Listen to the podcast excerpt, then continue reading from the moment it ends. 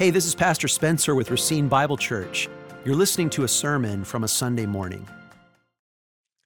As we prepare to read God's word together, let's ask God's Spirit to help us. Let's bow for a brief prayer. Holy Spirit, truth divine, dawn upon this soul of mine. Word of God, an inward light. Wake my spirit, clear my sight. Holy Spirit, love divine, burn within this heart of mine. Kindle every high desire, perish self in thy pure fire. Holy Spirit, law divine, reign within this will of mine. Be my law, and I shall be firmly bound, forever free. In Jesus' name, amen. Amen. My favorite people in the world to preach the word to are right here and the ones who are coming in second hour. Uh, was here yesterday for a wedding. Going to be here this afternoon uh, for a funeral. There's, there's nothing like the family of God. There's nothing like week in, year in, year out, going through the ups and downs of life together and clinging to God's word together. You truly are my favorite people in the world to preach to. And when it comes to my job, I guess, every job, you have things you love to do and you have things you have to do. And years ago, actually, when I was 20 years old, 19 years old, when I was called to ministry, the, my favorite thing in ministry was just nailed into my heart with this Bible verse in Acts chapter 6, verse 4. And the funny thing is that I was waiting tables on Ventura Boulevard at the time, and Acts chapter 6, verse 4 says, Let us appoint someone else to wait the tables. But we will devote ourselves to prayer and the ministry of the word. And ever since then, I, I can say with honesty that they're tied of my favorite thing to do pray and preach the word. But one more little personal comment, then we'll jump into 1 Peter. We're coming out of a little series that ended up longer than I wanted it to be, uh, that where, I, where I did kind of a topical series where we answered different cultural questions out of the Bible. That's not my favorite. I'm, it needs to be done every now and then, so I'm happy to do it. But if I don't do that again for eight years, I'll, I'll be fine. Preaching verse by verse through books of the Bible is my absolute favorite way to do preaching. And as God would have it, the topical series that we just finished, which was like, uh, why is the world so crazy? And we answered questions about LGBTQ plus and men's and women's roles and, and uh, you know, everything that, that, kind of is our culture's upside down about. Uh, the interesting thing is coming into this exposition of First Peter, I think it, I think it relates to what we just did. The theme of 1 Peter can be expressed in many ways. I'll express it in several ways this morning, but here's one way to put it. 1 Peter is about this. When you are living in freaky times, how do you not freak out yourself? That's what the book's about. And I believe that everybody believes that we are kind of living in freaky times. One of the themes of 1 Peter is when you're in a world that has lost its mind, how do you not lose your mind? Or this, when you are in a world that because of your commitment to Jesus is trying to shut you down, how do you stay open and filled with love and keep sharing the good news anyway? The theme of 1 Peter is how to live with joy when people are trying to kill you. The purpose statement of 1 Peter is perhaps summed up by Peter himself in chapter 5, verse 12. Chapter 5, verse 12, he says that he's sending the letter by Silvanus, his friend, a faithful brother as I regard him. And he says this I have written briefly to you, exhorting and declaring that this is the true grace of God. Stand firm in it. The purpose statement of 1 Peter, according to Peter in this summative closing statement, is that the true grace of God enables you to stand firm in a world that's upside down and completely freaked out, the true grace of God and you understanding the true grace of God enables you to stand strong and to stand firm. Peter's concern is my concern that the challenge is every one of us is faced with difficult circumstances that try to knock you over from standing firm closest to the target in 1 Peter, those circumstances aren't like getting cancer or something like that, as difficult as that is. The, the difficult circumstance in 1 Peter is persecution because of your Christian commitment. But we could expand that to whatever kind of suffering. But in his case, being persecuted for your commitment to Christ might make you waver. It might make you doubt Christ's goodness and so loosen your grip on Christ. Or it might, to be candid, you might realize, well, if I'm a little quieter about my Christian commitment, maybe I won't get beat down so much. And so it can, it can make you not want to stand firm in your commitment to Christ. And Peter says, My purpose is that you would understand the true grace of God in the life, death, and resurrection of Jesus Christ. And understanding this would enable you to stand strong. This letter is universally relevant. Believers were clinging to this letter in the very first century while they were being threatened. Believers today in Kabardino-Balkaria, in China, in the Middle East, cling to this letter's promises in the most difficult of circumstances. Because the theme is how can a Christian live with hope and steadfastness within a harmful, hostile, unbelieving world? The world really does seem to be losing its mind the world really does seem to be becoming more hostile toward people of Christian faith.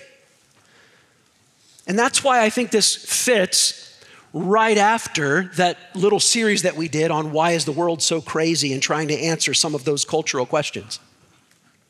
In my, if you'd let me make a distinction, in my role, not as a pastor of this church, but in my role as a citizen of this country, and in my role as a husband, and in my role as a dad, and a neighbor, and a grandpa, I'm prepared to take biblically appropriate action to, uh, to stand for the cause of, uh, of morality and righteousness in the public square through my vote, through, through righteous participation in various things. And I'm not going to compromise what I believe about those things. At the same time, at the same time, I will not become a person who is utterly and completely controlled by and freaked out by everything that's happening in the public square. Because I have a greater vision than that. I care about that. But I have a greater vision than that. What fills my vision is Jesus Christ. And what fills the purpose of my life is making and training disciples of Jesus who will make and train disciples of Jesus. And I think First Peter will be helpful in showing us how to be aware of what's happening in the culture around us and how to respond to it appropriately, but how not to be uh, controlled by it or obsessed by it or, or whatever you want to call it. Be present, be alert, be responsible, and yet always without giving way to compromising our faith or becoming fearfully obsessed over every next thing that is or isn't going to happen. Peter writes, so that we can stand firm in the true grace of God. And I'll give you this morning three themes that answer the question why we need 1 Peter. Three themes for why we need 1 Peter. Theme number one I'm so bad at this. I send these notes in and then I don't write them in my own notes, so I forget what I even said. I left it down here. What, what, what am I doing? Uh, theme number one we are chosen for suffering and for glory. In Christ, we have both. That's the first theme. We are chosen for suffering and for glory. In Christ, we have both. Uh, verse there, in addition to 213, which is listed, I'd ask you to actually turn to 4 chapter 4, verses 12 and 13. Look at what it says about suffering and glory. 1 Peter 4, verses 12 and 13. Beloved, do not be surprised at the fiery trial when it comes upon you to test you, as though something strange were happening to you. but rejoice. Insofar as you share in Christ's sufferings, that you may also rejoice and be glad when his glory is revealed. You see the, you, you see the theme. We are chosen. It doesn't just say for suffering, but you can't erase that. We're chosen for suffering and for glory. In Christ, we have both. Peter has several lists. Look at the first one in 1 Peter chapter 1 verse 3. 1 Peter chapter 1 verse 3. Peter has several lists throughout Peter where he tracks on two tracks. He lists the outrageous blessings that we are given in Christ. And he lists the variegated, almost indescribable sufferings that Christians endure throughout the world. And he always runs both of those together. See it in verse 3. Blessed be the God and Father of our Lord Jesus Christ. According to his great mercy, he's caused us to be born again to a living hope through the resurrection of Jesus Christ from the dead, to an inheritance that is imperishable, undefiled, and unfading, kept in heaven for you, who by God's power are being guarded through faith for a salvation ready to be revealed in the last time. In this you rejoice though now for a little while, if necessary, you have been grieved by various trials. You see the blessings, you see the trials. You see the blessings, you see the trials, and you have both. We are chosen for suffering and for glory in Christ, and in Christ we have both.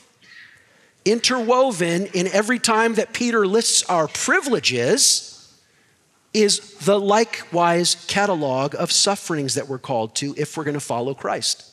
Why do we have to suffer so much? Permit me to answer that maybe by saying something that should be obvious, but we don't reflect on enough. Why do we suffer so much? The answer is not because God isn't good. And the answer is not because someone pulled one over on God and God didn't know and he couldn't do anything about it. Why do we suffer so much?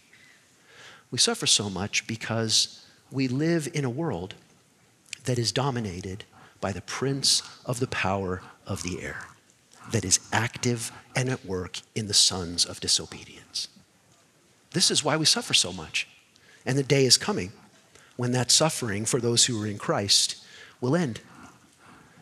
Our great privilege is that we have been called to citizenship in heaven.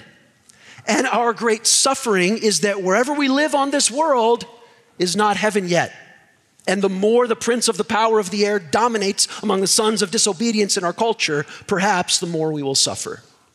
We're called to suffering and we're called to glory. You see them both in the life of Christ. Look at verse 11 of chapter 1. Peter, like in a snappy way, summarizes the whole Old Testament and all the prophecies about Jesus. And look what he says about all the prophecies about Jesus 111 inquiring what person or time the spirit of Christ in them was indicating when he predicted the sufferings of Christ and the subsequent glories. All the prophecies of the Old Testament are in these same two, two, two tracks the sufferings Christ had to endure, the glory coming to Christ. And so we who are in Christ have sufferings to endure, and we have glories coming to us.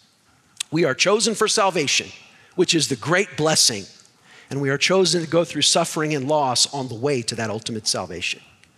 And it's both and, not either or. You can't pick one. You can't pick extra potatoes and no corn. You got to have them both. You got to have them both. Why is that?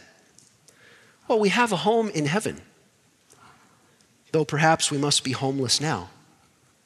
We have a reward which is to come.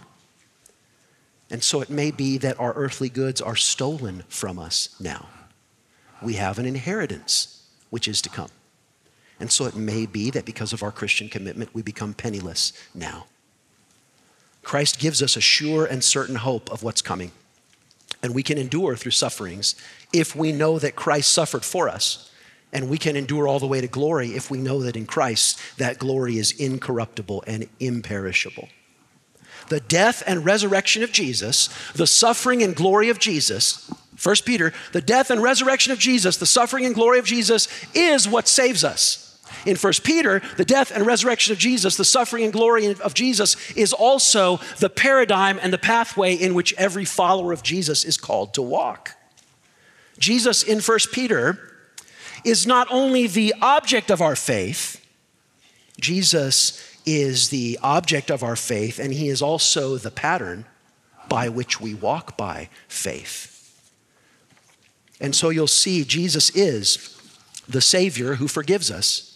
1 Peter 1, verse 2, we are sprinkled by his blood. Jesus is the Savior who forgives us. 1 Peter 2, verse 24. 1 Peter 2, verse 24. He himself bore our sins in his body on the tree that we might die to sin and live to righteousness. By his wounds you have been healed. So in Peter, certainly it is true that Jesus is the Savior who forgives us.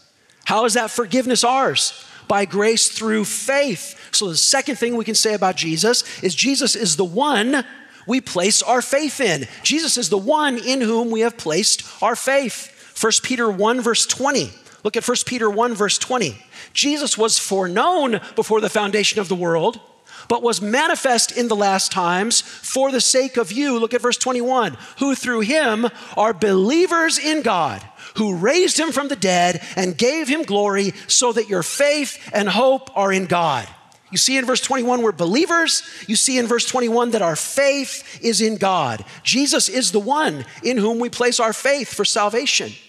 And yet, third, not only is Jesus the object of our faith, Jesus is our example as we follow him in faith right now. That's the third truth about Jesus. Jesus is our example to follow right now. And here, have you heard these verses before? Look at 221. 1 Peter 2, verse 21, in his steps. In his steps. Verse 21 of chapter 2 For this you have been called, because Christ also suffered for you, leaving you an example, so that you might follow in his steps. He committed no sin, neither was deceit found in his mouth. When he was reviled, he did not revile in return. When he suffered, he did not threaten, but continued entrusting himself to him who judges all things justly. Jesus is our example to follow right now. And then, fourth and finally, Jesus is the promise who shows us where we are going forever. Jesus is the promise who shows us where we are going forever. Look at 1 Peter chapter 4, verse 12 through 14. See it? Don't be surprised at the fiery trial when it comes upon you. Verse 13, but rejoice insofar as you share Christ's sufferings, so you also may rejoice and be glad when his glory is revealed. If you're insulted for the name of Christ, you're blessed because the Spirit of glory and of Christ rests upon you when Peter summarizes the return of Christ, look at how he almost ends in chapter 5, verse 10. The theme we found in chapter 5, verse 12, standing firm in the true grace of God. But look at his, as he's landing the plane, look at what he says, verse 10. And after you have suffered a little while, a little while, the God of all grace, who has called you to his eternal glory in Christ, will himself confirm, strengthen, and establish you. Jesus is the promise who shows us where we're going forever, that we're going to a place where God himself will confirm us, where God himself will wipe every tear from our eye, when God himself will forever be our rest from all sorrow and suffering. That's the first reason that we need First Peter, because we need to understand that we're chosen for suffering and for glory. We naturally gravitate toward a message that says we're chosen for suffering. I mean, I'm sorry, we naturally gravitate toward a message that says we're chosen for glory. We naturally recoil from a message that says that we're chosen for suffering. And yet, this is, this is the whole theme of First Peter. The first way that he describes Christians in chapter 1, verse 1 is elect exiles. And we're like, well, I want to be elect. Elect for heaven, elect for glory, elect for a mansion. I don't really want to be an exile. I want to be at home. I don't really want to be mistreated as a foreigner who doesn't fit. But we are, if we are elect, we are exiles. Suffering and glory. We've got to keep them together. That's the first reason that we need First Peter. There's a second reason, and it's this we can endure persecution without losing hope and joy because of Christ. We can endure persecution without losing hope and joy because of Christ. Look with me at chapter 3, verses 13 through 17.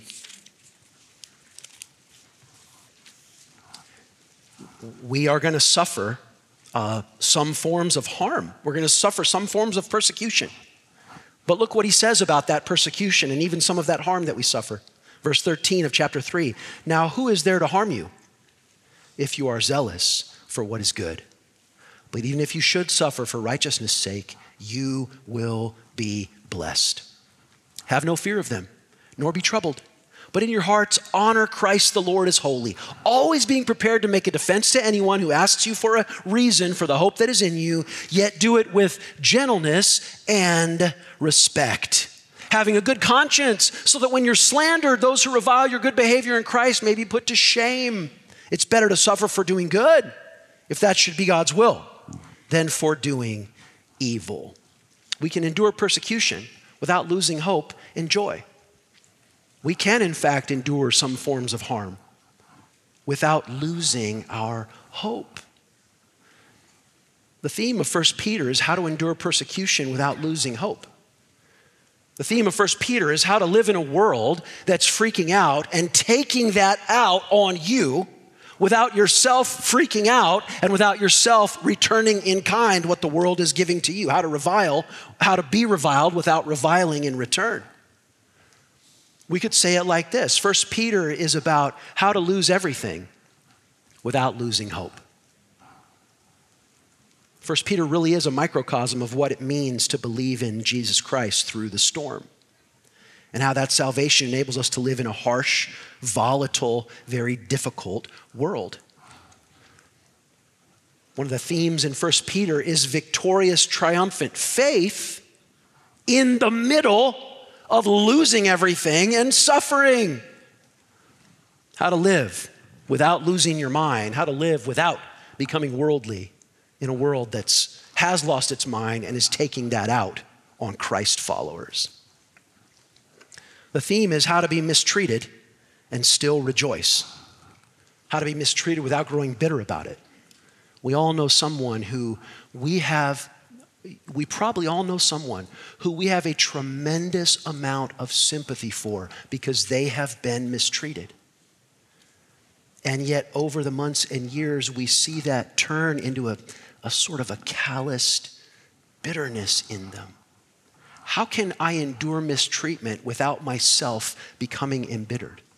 The only way is to be in Christ and to follow Christ, who, being reviled, didn't revile in return. It's the only way. How to live in a world that mistreats you without mistreating back. The purpose of the letter is how to live victoriously in a hostile world. Uh, one study Bible put it like this The theme is how to live victoriously in the midst of a hostile world. Number one, without losing hope. Number two, without becoming bitter. Number three, while trusting the Lord. And number four, while looking for his second coming. And that's about right. How to live in a world that's difficult without losing hope, without becoming bitter, while trusting the Lord, while looking for his return. One of the counterintuitive things in 1 Peter, there will be, I, I trust there'll be things in every chapter that when I read it, you'll be like, well, I'm a Christian, so I guess I have to do that, but I kind of don't feel like doing that. And that's okay. Our feelings aren't always in the right place. Just receive the word of God and let it work on you over time. But there are so many themes in 1 Peter that, that are not our initial first move, like this. Uh, when we're mistreated, we instantly claim our rights. We instantly claim our rights.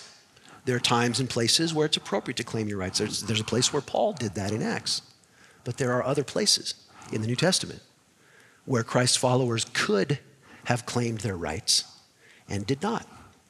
One of the things First Peter is going to show us is we don't have to stand up and holler about our rights all the time because we know who we are and we know that we're elect and we know that we're exiles. In fact, those who follow Christ can be mistreated and put down without becoming servile or losing any of their dignity. Now, that's something amazing. That's something amazing to be mistreated and put down without becoming servile or losing your dignity. That's, that's Christian. Certainly, we know from many scriptures that it's not always right to avenge yourself. You got to leave things in God's hand many times. Certainly, we know that one of the remarkable things that we always reflect on is how the apostles uh, sang hymns while they were in prison after enduring a beating. And I wonder if they mumbled because their lip was fat and bloody. But they sang, but they sang in prison because of Christ. We can endure persecution without losing hope and joy because of Christ. So, suffering and submission are two of 1 Peter's main themes how to endure persecution. And just to touch on it for a moment this morning, because it's a theme that's going to come up many times, and some of you, you're probably already asking this question suffering and submission, the, these unpopular themes, what, what does it mean that we have to uh, submit to government? What does it mean that wives submit to husbands, that employees submit to employers? These things are, th- these, these submissions, uh, citizens to governing authorities, wives to husbands, employees to employers, these are insisted upon in 1 Peter in very clear, very good biblical language. That obedience and submission is God's good plan and is to be followed. And at the same time, when we read 1 Peter carefully and accurately, no earthly submission is ultimate because no earthly authority is God. Look at chapter 2, verse 13. Just to touch on this, because it's going to come up many, many times as we go through 1 Peter. 2:13. Get it. Be subject for the Lord's sake to every human institution, whether it be to the emperor or supreme, and he goes on to talk about submission.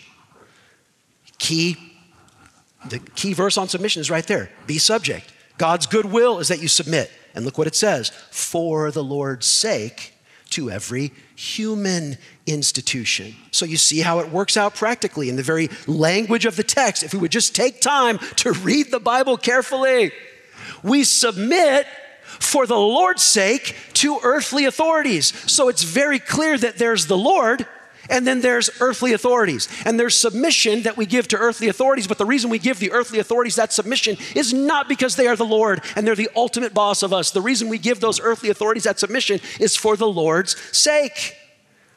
And so, anytime those earthly authorities would contravene the, the good, holy, perfect will of God, we would, for the Lord's sake, submit to the Lord and no longer submit to those authorities.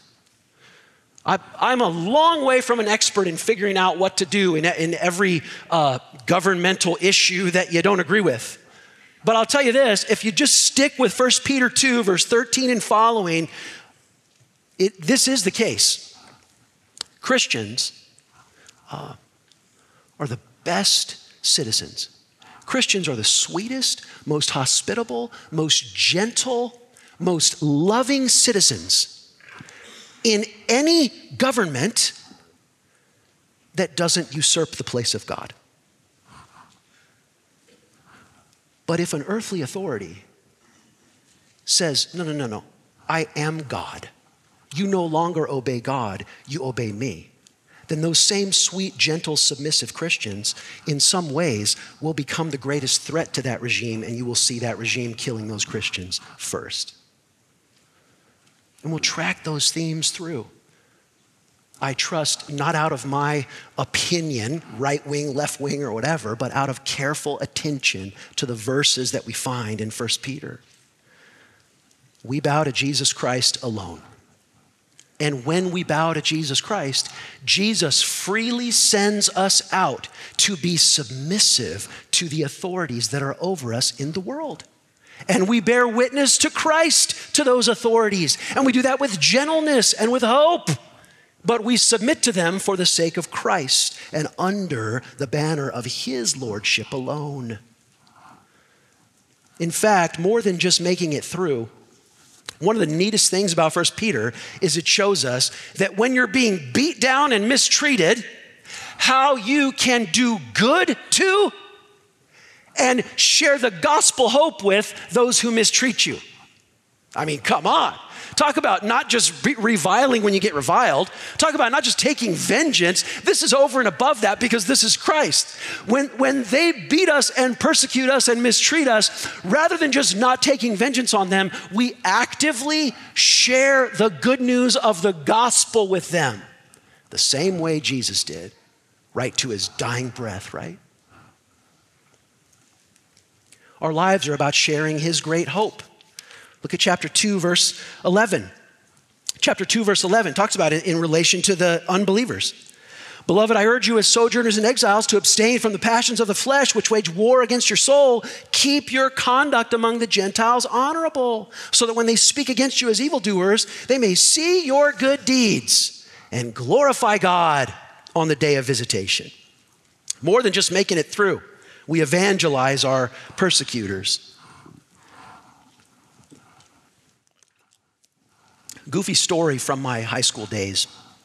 You ever have one of those things that happens on a particular Thursday when you're in high school and you just, you and the friends who were there just remember it for the rest of your life, even though it was a goofy little thing? This is one of those things. I was with the group of friends, we were in Andy's brown Audi that would never pass smog inspection.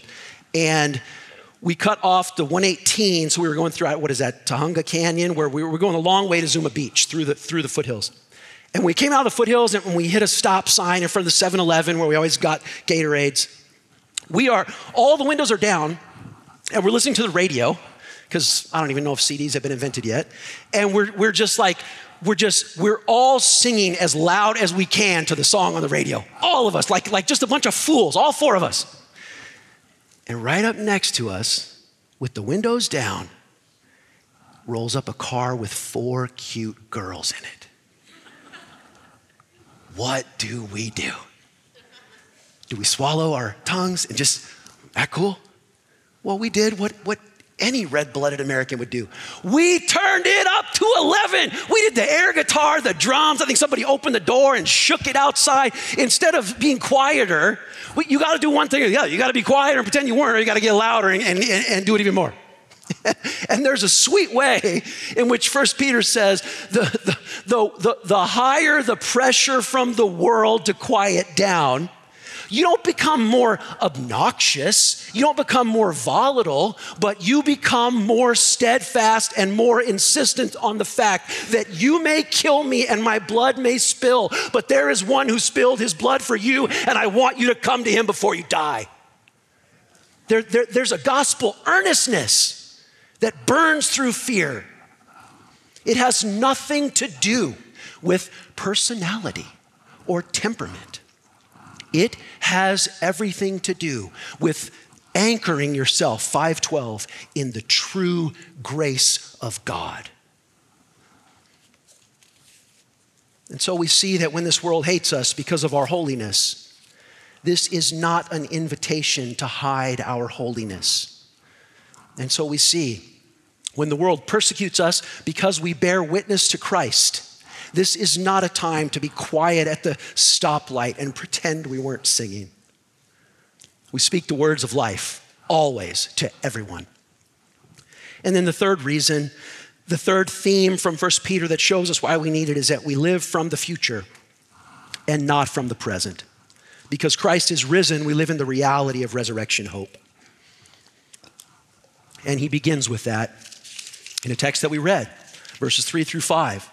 He says we're born again to a living hope through the resurrection of Jesus Christ from the dead. It's Christ's resurrection that gives us hope. Our existence derives its definition from the future, not from the present. Oh, beloved, you, uh, you, you, you will never make it through the present if your entire perspective on everything derives from the present. You will only make it through the present if you understand that your existence and the reality of everything derives its reality from the future, not from the present. Our existence derives its definition from the future, not from the present. We derive our direction, our standards, our goals, not from this world, but from the world which is to come. That's a description of every true Christian. The return of Jesus Christ, or the last day, or the resurrection of Christ, or the resurrection of everyone, the quick and the dead. That's where we get this from, the living and the dead. Those themes show up in every single one of the five chapters of 1 Peter. Every single chapter. We, we saw it in verse, we saw it in chapter one. You see in uh, verse seven in chapter one, our faith is tested through suffering. Why? So that it may be found to result in praise and glory and honor at the revelation of Jesus Christ. And we see it in chapter 2, verse 12, a text that we already read about, interestingly, that we keep our behavior holy in front of the Gentiles 2.12, the unbelievers 2.12, because whether we've been raptured or whether we die, a day will come when they have to appear before God. The end is coming for them. We see it in chapter 3 in a, in a sort of a a, kind of a strange way when he even talks about what, where Christ uh, preached the gospel when he went down in the tomb. And we see that it, in uh, chapter 3, verse 22, that we see that now Jesus has gone up into heaven and is at the right hand of God. And that from heaven he's going to return. You see it in chapter 4, verse 7. Look at, look at 1 Peter 4, verse 7. The end of all things is at hand. Therefore, wow. What a way to set up therefore. Therefore, be self controlled, sober minded for the sake of your prayers. Why? Because the end of all things is at hand. And then in his relationship to church leaders in chapter 5, he says, Christ is coming and he's going to give to those who are faithful the crown of glory. Here's the message to deal with the immediate, you have to see the ultimate suffering and glory. Suffering and glory. Suffering is the immediate, glory is the ultimate. And to deal with the immediate, you have to see the ultimate. To rightly handle the immediate, you have to understand the ultimate. I am asked questions that I don't actually know the answer to all the time. Why did this person die and not that one? Why am I suffering in this way and not that way? And I do not know the immediate answer to that question. But I know the ultimate answer. I know the ultimate answer and to understand the immediate, to make it through the immediate, even when we don't understand the immediate, we have to have faith in the ultimate. If you focus only on the immediate sufferings, you forget God's promises, you don't see straight, you just, you just warp your perspective on what's right in front of you.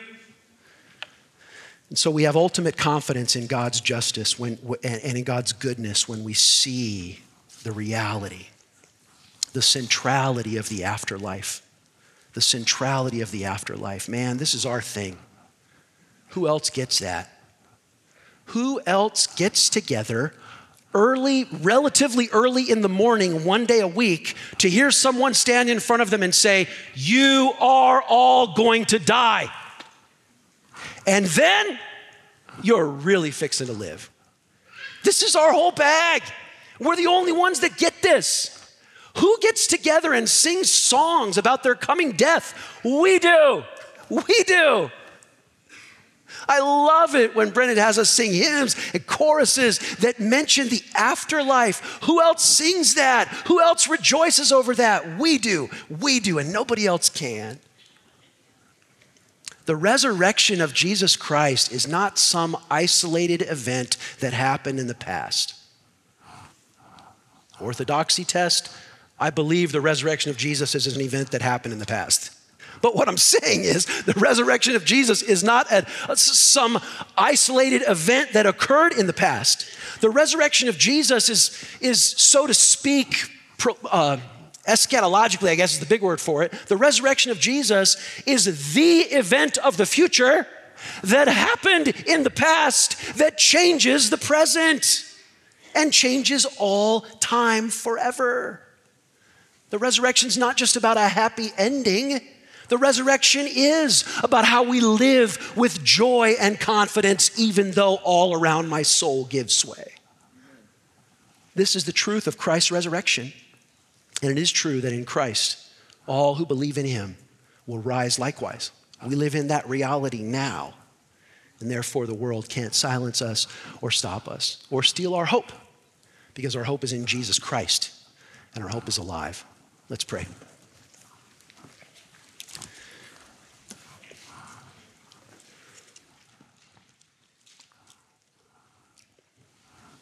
Lord Jesus, I pray with confidence that you would feed your lambs, that you would shepherd your precious sheep through these wonderful words in this wonderful epistle of 1 Peter. Help us to understand it and then help us to take it in and live it with a living faith, with an undying hope, with our eyes upon you. This we ask that you might be glorified in your church. Amen. Amen. To find out more about our ministry, contact us at racinebible.org. Thank you for listening.